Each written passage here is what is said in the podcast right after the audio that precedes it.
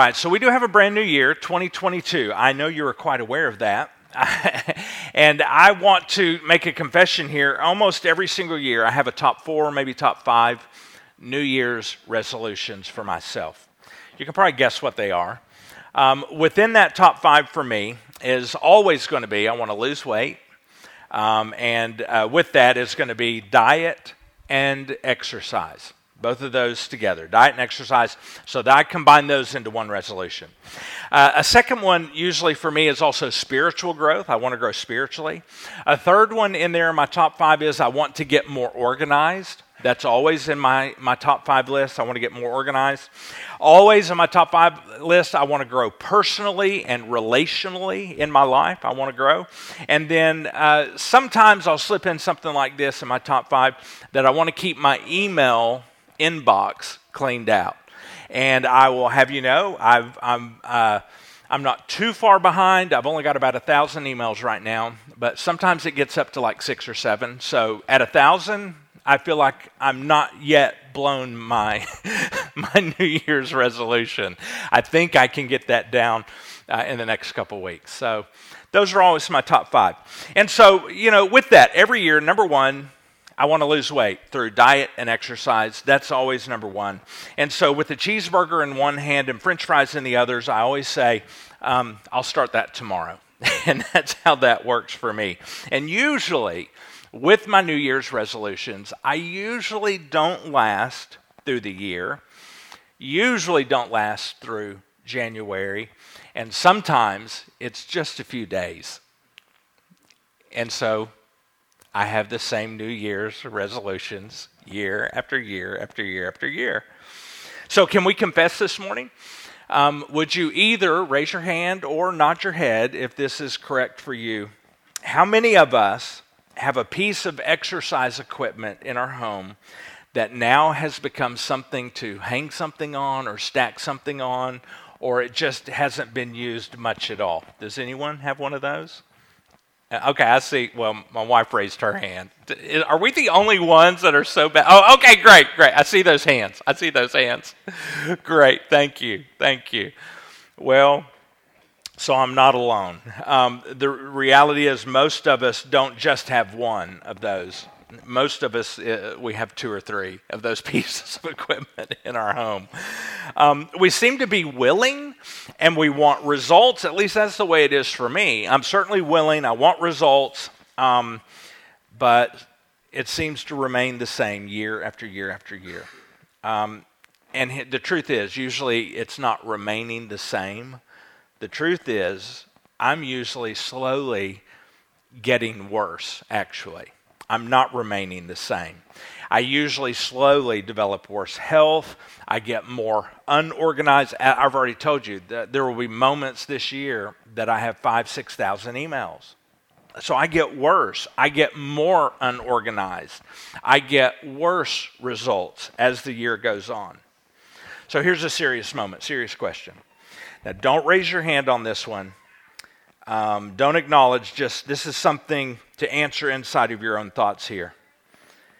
How much for 2021, how much have you really changed this past year? Changes that you wanted to make. How much have you really changed in the past year of 2021? Now, there may be a few of us this morning that have actually changed a lot on purpose. You wanted to change and you stuck with it. But statistically, most of us, we have the same story year after year after year after year. I think it can be summarized by just saying this if you're anything like me, we're just a bunch of apple biters. That's all we are. And here's what I mean by that. Like Adam and Eve, we bite and then we blame. Adam said, That woman, that woman you gave me, she made me do it. And Eve said, That snake, if it wasn't for the snake, I wouldn't have done it. That dirty snake talked me into it. and we have the same tendency. We bite and we blame. And that blaming usually takes the form of finger pointing. With all the reasons why we haven't changed, we have a lot of reasons that we can point to. We can say, It's my parents, my parents' fault. They screwed me up. It's my parents' fault. It's my family's fault. You know how messed up my family is? They're all screwed up. It's my teacher's fault. That's the reason. She is so mean. Or it's my boss's fault. She is so unreasonable. My spouse's fault. Have you tried to live with them? Have you seen the way they treat me? My kid's fault. They just don't listen. Or it's my genetics fault. It goes all the way back to my history. I'm just big boned or it's Trump's fault, or Biden's fault, or Obama's fault, or Bush's fault, or Clinton's fault, maybe the Supreme Court's fault. I could say it's McDonald's fault. They started the industry. it's Walmart and Amazon's fault. They made it too easy to order. Maybe it's minimum wage fault. But whatever, it's not my fault. I just don't have enough time or energy at the end of the day. It's not my fault. Maybe it's the healthcare system's fault. Maybe it's the insurance system's fault or the government's fault. Or maybe it's my job's fault. I'm just exhausted. No matter how many people I point to, or how many circumstances or reasons that I point to to say that's why I didn't follow through this year, no matter how many reasons I use, every one of the reasons why I don't do something, they're all connected by one thing. You know what that is? They're connected by ourselves, they're connected by me. Every reason I say that's the reason I didn't do it, or that's the reason, it's that, that's the fault, that's where the fault lies. I'm the only thing connected to all of those reasons.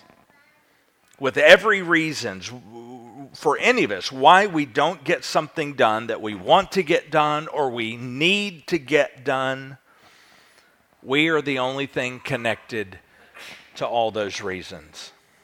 So when I don't control myself, like Adam didn't control himself, I'm similar it's because I bit into the wrong thing. The reality is this I'm my own worst enemy.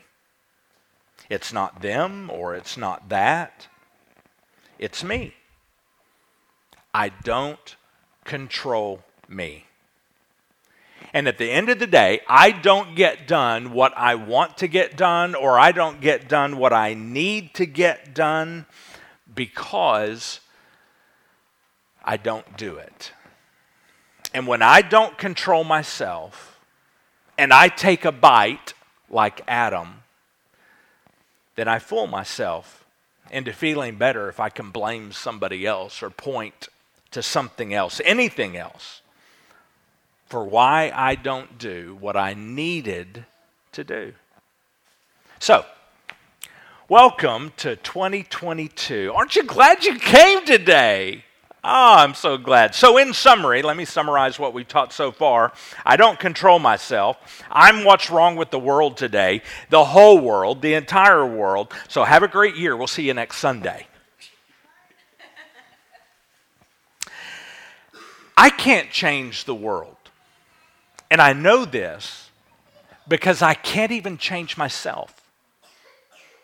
That's how I know I can't change the world.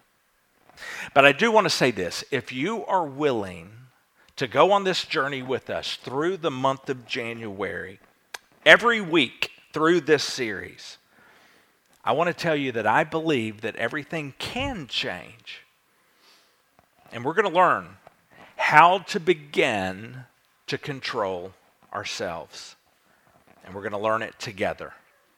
And I've already told you this Next door, your children from the first look preschool age all the way through the fifth and sixth graders, they're all learning that on their level right now. And I'm so excited that we get to talk about the same thing in here on our level, a teenage and adult level, right here. And I'm hoping that you will have conversations, if you have a child next door, that you will have conversations with them about this topic. Are you ready? All right. Let's begin to learn this together. Now, in case you have to leave early today, let me tell you what we're going to be saying. This is it. Today, it's all about being ready to do the right thing. Because we firmly believe it's not just going to happen. Doing the right thing is not going to just happen. So here's what we need to do we need to plan ahead and be ready to do the next right thing. All right? That's what we're teaching today.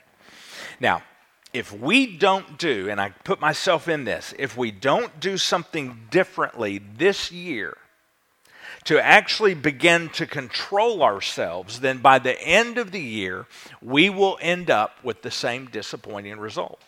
That's what happens. I can't speak for you, but I feel like in my life that I'm ready for something different. I, I am tired of being my own worst enemy because that's what I am.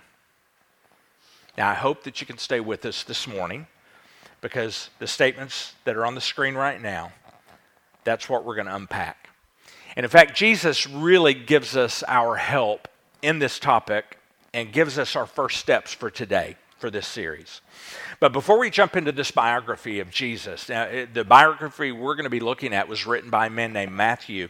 And Matthew had face to face encounters and a face to face relationship with Jesus. And so he is going to be the one who's recording the information that we're going to be reading today. Uh, but first, before we get started, I want to give you like a 30 second history of the world so that you kind of know what part of the history of our world that we're talking about. And so here's the 30 second version of the history of the world. An all knowing and all powerful God um, who knew everything that was going to happen, he chose to create this world and he chose to put us on this world he created, to make us and put us on this world. He absolutely knew that we were going to blow it, that we were all going to become apple biters. He knew that. So he already came up, before that creation, came up with a plan to fix the world when it broke because he knew it was going to get broken. So he created the world. And sure enough, we chose to live how we wanted to live. That's what we chose to do. Instead of how God created us and designed us to live, we lived our own way, and that's when the world broke.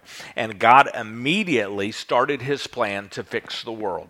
That was his plan. He knew we were going to break it, and he was ready to implement his plan. That's what he did. 10 generations after Adam and Eve, the first people, 10 generations later, we have a guy named Noah.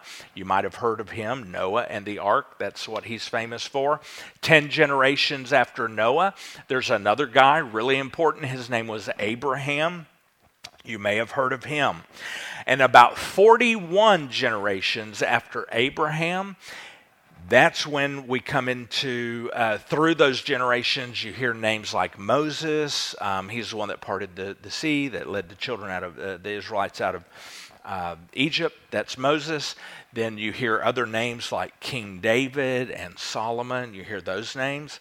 So through that 41 generations, ultimately it lands at the most important name in all of history, and that is Jesus of Nazareth.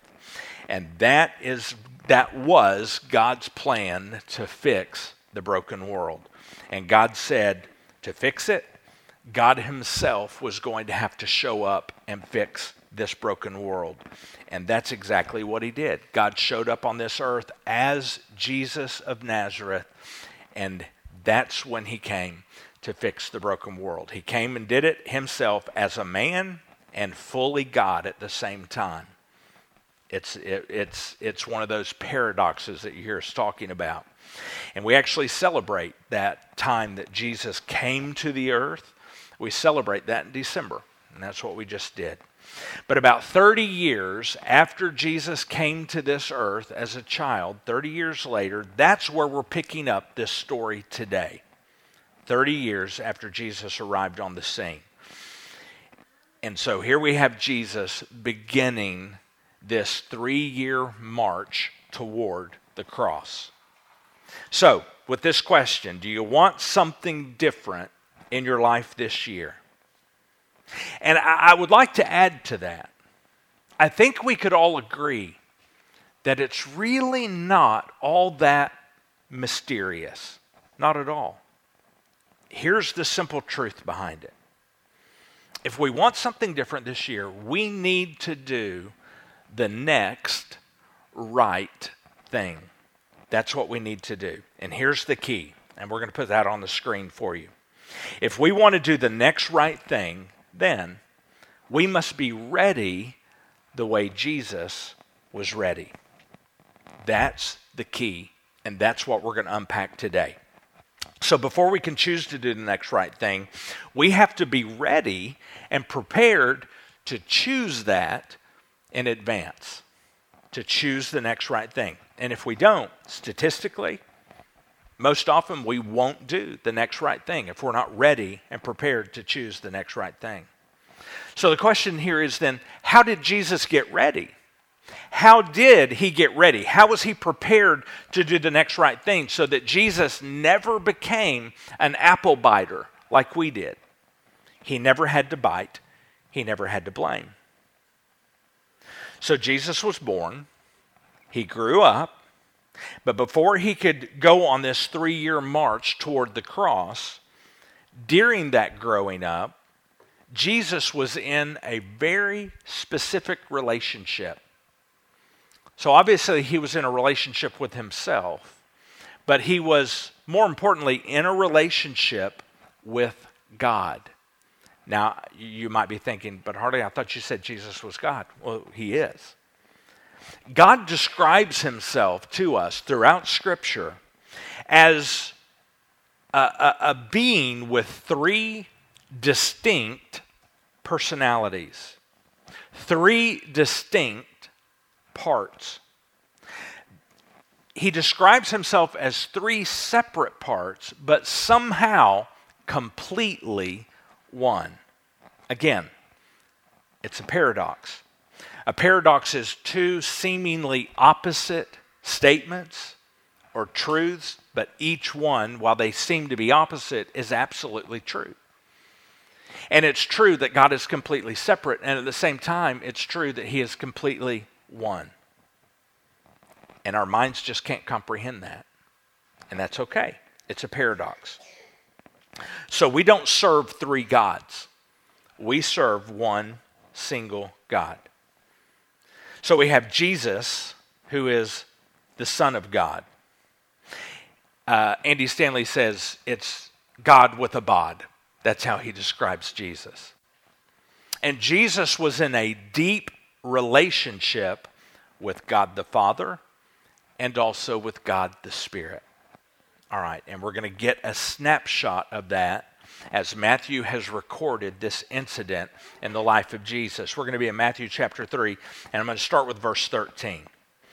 Then Jesus went from Galilee to the Jordan River to be baptized by John. Now, this wasn't John the apostle who followed him, uh, who was a disciple of Jesus. This was John the baptizer, John the cousin of Jesus. Verse 14. But John tried to talk him out of it. He says, I'm the one who needs to be baptized by you. He knew Jesus was the Messiah. He said, I need to be baptized by you. So why are you coming to me? In verse 15, but Jesus said, It should be done, for we must carry out all that God requires. So he refers to God as God, one, one single God. But here we have Jesus, who's God's Son, who is part of God. And he says, We need to do what God requires. I know, it blows my mind too. So John agreed to baptize him. Verse 16. After his baptism, as Jesus, so again, Jesus being the first part of God. And in this snapshot, we're going to get, we're going to see each part of God in this snapshot. So we have God's Son, Jesus. As soon as Jesus came up out of the water, the heavens were opened, and he saw the Spirit of God descending like a dove and settling on him. So now we see the second part of God, God's Spirit. So we have the Son, and now we have the Spirit.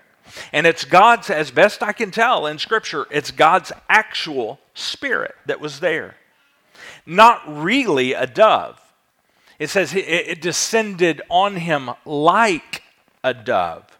So somehow it was very peaceful and serene, yet it was recognizable. Somehow everyone knew that is God's Spirit, and it's settling on Jesus like a dove. Somehow, obviously, God's Spirit. Verse 17, and a voice from heaven said, So now we have the third part of God in this story right here. It's the last part. It's God's the the the personality of God as God the Father. And so a voice from heaven. So we've all seen now three parts of God. God the Son, then God the Spirit settling on God the Son, and then we hear the voice from God the Father. Each one completely separate, but somehow with the paradox, they are one single being God. God the Father says, This is my dearly loved Son who brings me great joy. Jesus, God who became a man, was in relationship with God the Father and God the Spirit. The person of Jesus was in a tight, growing, committed relationship with the person of God. So, for us, if we want change by the end of this year, it all starts like Jesus, just like Jesus. Before we can consistently choose to do the next right thing, we must be ready the way Jesus was ready. And here's how he was ready. We get ready to do that by being in a tight, a growing, a committed relationship with the person of God. So tight, so committed that God would look at us and He would say, Yeah, yeah, yeah, there's Harley, and He is my friend. He, he brings me great joy. It all starts right there. And without that tight, committed, growing relationship with the person of God, I am going to remain my own worst enemy. Period. Period. But there's a problem. God seems so distant. That's the problem. See, I, I, want to be in a tight, growing, committed relationship with God, but if you're anything with, like me, there are moments in my life where God seems so distant. There are moments where I don't really feel like I know Him, or I, there are times and seasons in my life where I don't feel like I can know Him. And that's because, here's the truth not only am I my own worst enemy, but so often I'm living like the enemy of God instead of the friend of God. We will never get close or tight in a relationship with anyone, including God, with, with anyone, if we don't commit somehow to be with them every day. To be with them, present in that relationship every single day. And it takes hard work to make relationships work. And that's what Jesus did. He did that. And that's what we have to do. We have to do the same thing. See, we feel like God is distant because we are distant from God.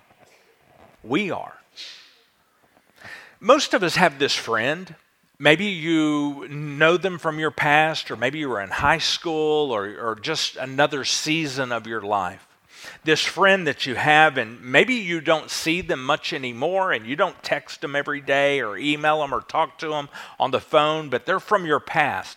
But the moment you see them, maybe every few years, And when you do see them, it's like nothing has changed, right? I mean, you just pick up where you left off and everything is great and you get to talk and you get to visit, but you don't see them every day, but you ha- but still you know you're close to that person. If you needed them, you could call. They're from the past, you don't see them, you don't talk to them because you're not around them anymore. Your lives have changed, you've gone on, you may live in different places now, but if you do see them, you pick up right where you left off. And it's wonderful. It's great to have those kind of friendships. Yeah.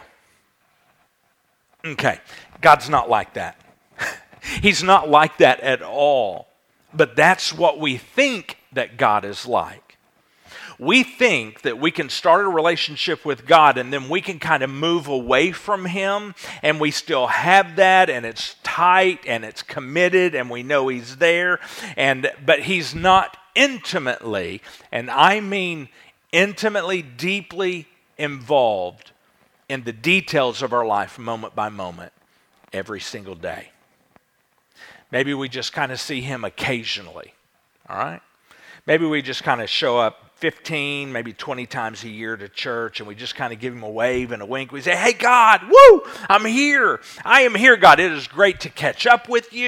I'm glad to be here. And listen, I'll probably see you in a few weeks, maybe, you know, four or five weeks, maybe three, but I'll see you later. I'll see you later. And that's not how relationship really works. But that's how we work it with God.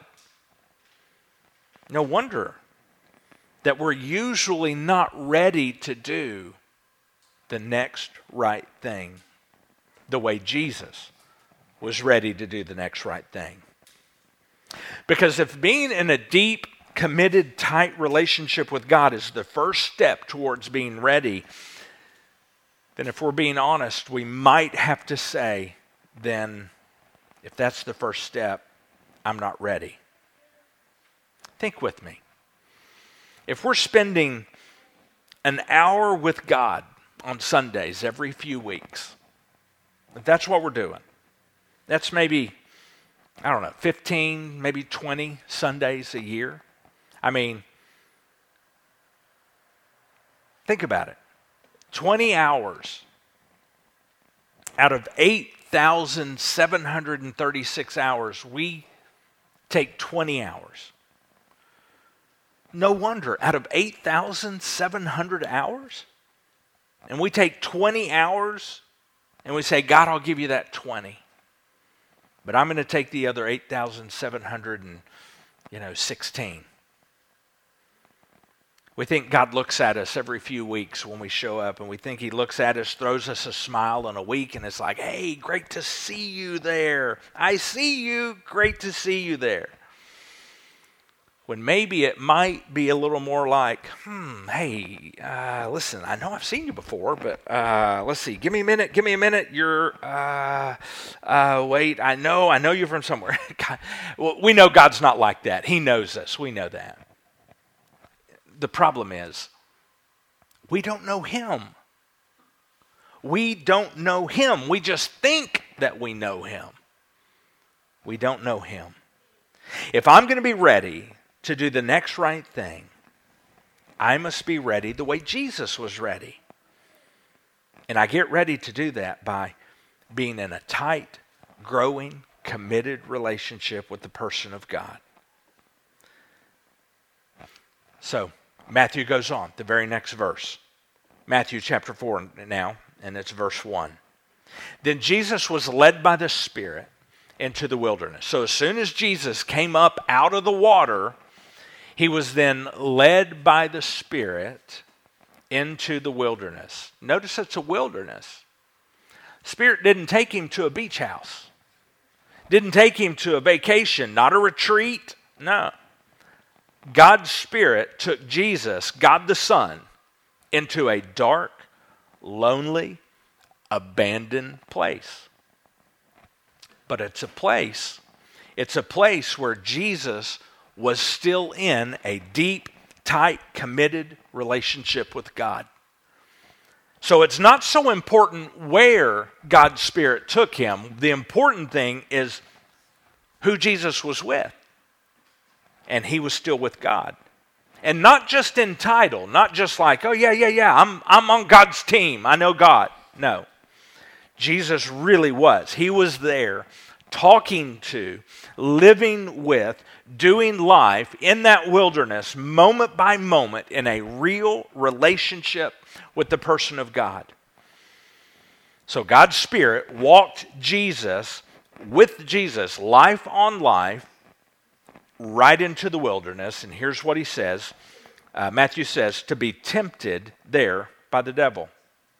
Verse 2 For 40 days and 40 nights he fasted. 40 days. Nothing but talking with God, not eating. 40 nights. No distractions, no snacks, just nothing but being in a tight, committed, deep relationship with, with God. I get the idea that Jesus really, really knew God.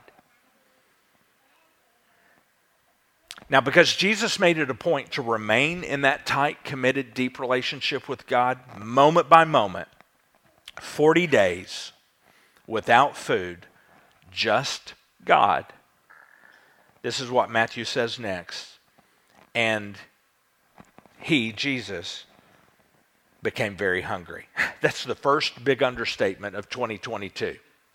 After 40 days and 40 nights of not eating any food, Jesus was hungry. Verse 3 During that time, the devil came and said to him, If you're the Son of God, tell these stones to become loaves of bread. Verse 4 But Jesus told him, No. The scriptures say, and that's where we're going to pause today.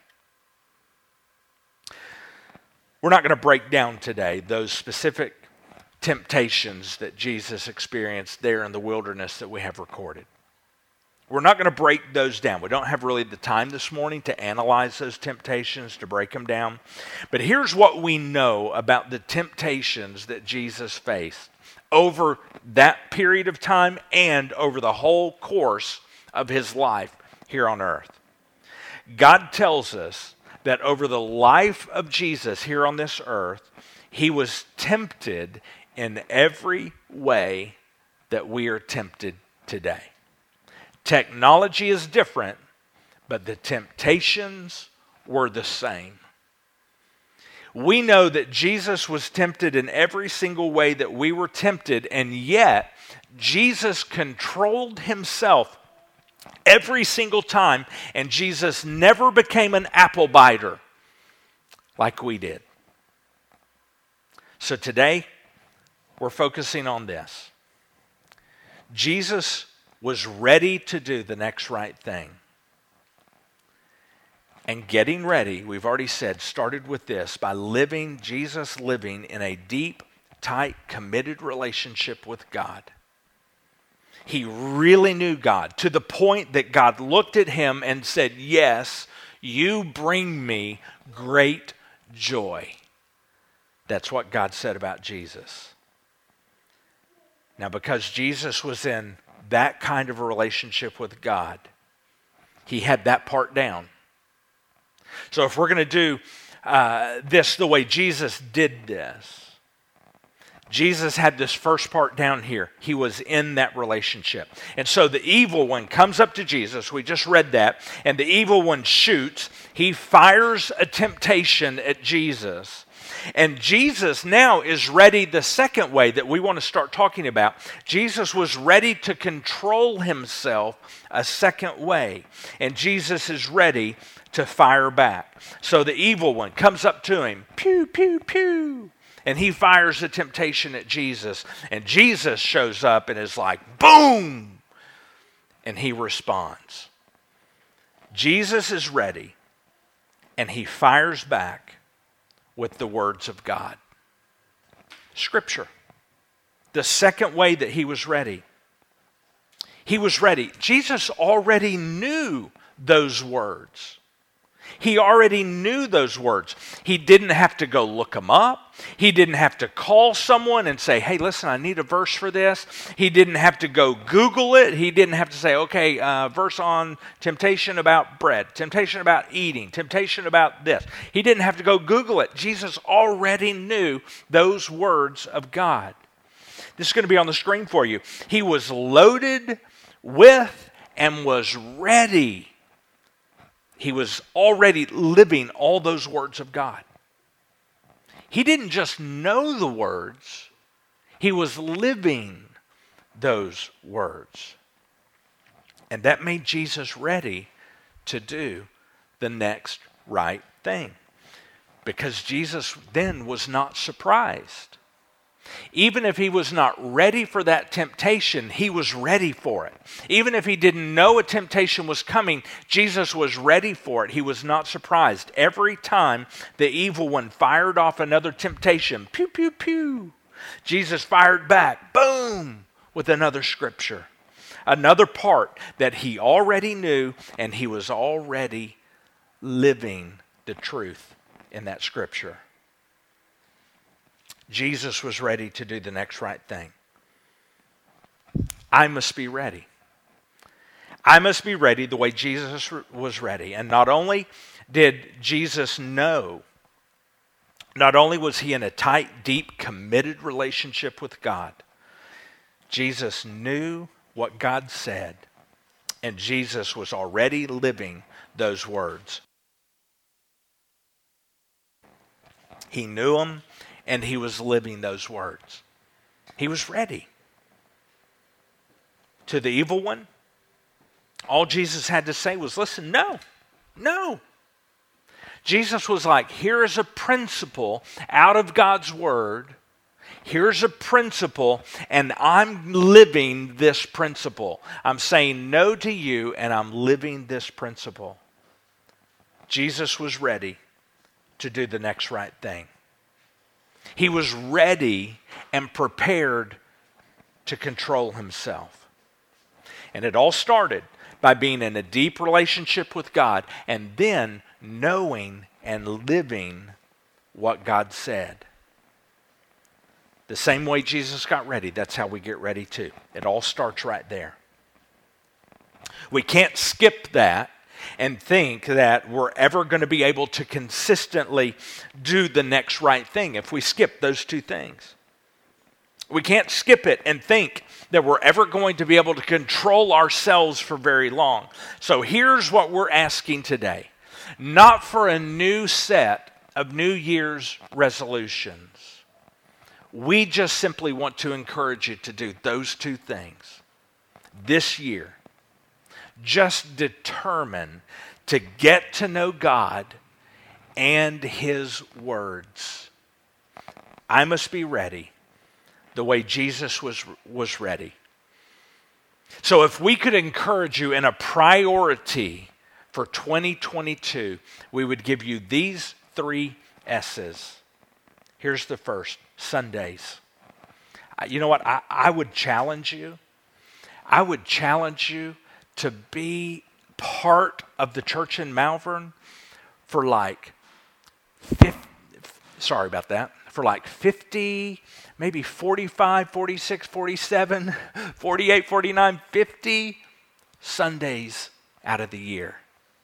I would challenge you to and, and encourage you to say, I'm going to be a part on Sundays. And then here's the second S not just to be here, but to actually take steps with us. We call them next steps. And we believe that every week there's some kind of next step that we can all take in our relationship with God.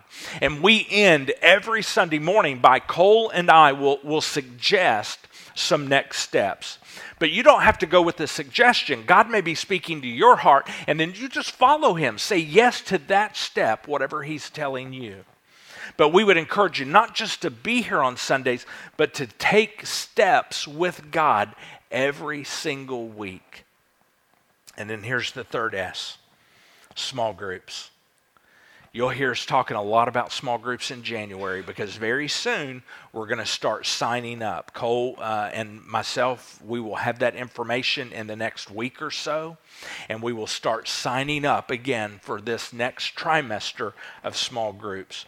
We'll have a small group for adults, at least one, and we'll have a small group for teenagers. The children, they experience their small groups on Sunday mornings. That's what they're doing right now and then we'll have student groups and we'll have an adult group.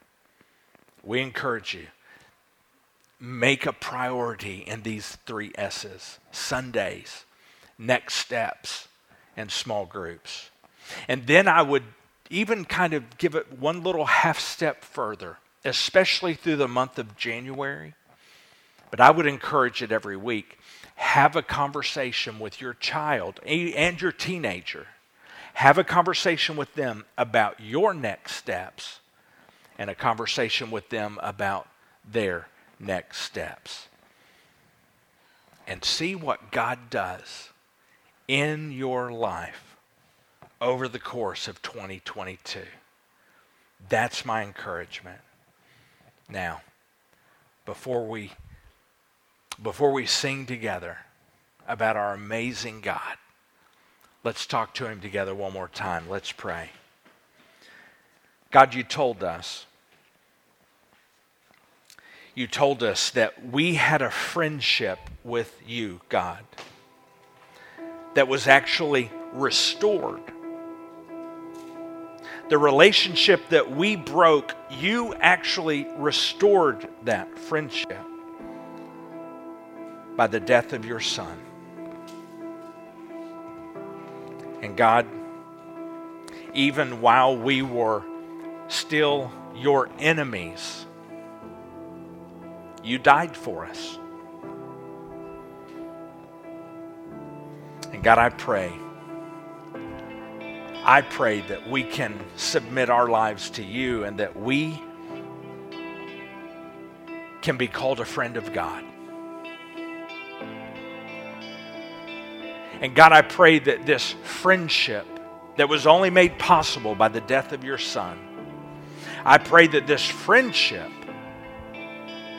can grow and grow, and that we will chase after you, and that we will seek you, that we will pursue you moment by moment, day by day, and that friendship will one day become something where, God, you look at our lives and you say, We bring you great joy. And God, as we experience that kind of relationship with you, and as we take your words and bring them into our lives, then God, we can be ready to do the next right thing the way Jesus was ready to do the next right thing. And God, ultimately, I know that I can only do that as your Spirit is alive and well inside my life, changing, changing me from the inside out, rearranging my life and my priorities. And God, I ask that you would be at work doing that so that I can say in my own life, the old is gone, and now the new is here through you. In the name of Jesus, our Savior, we pray these things. Amen.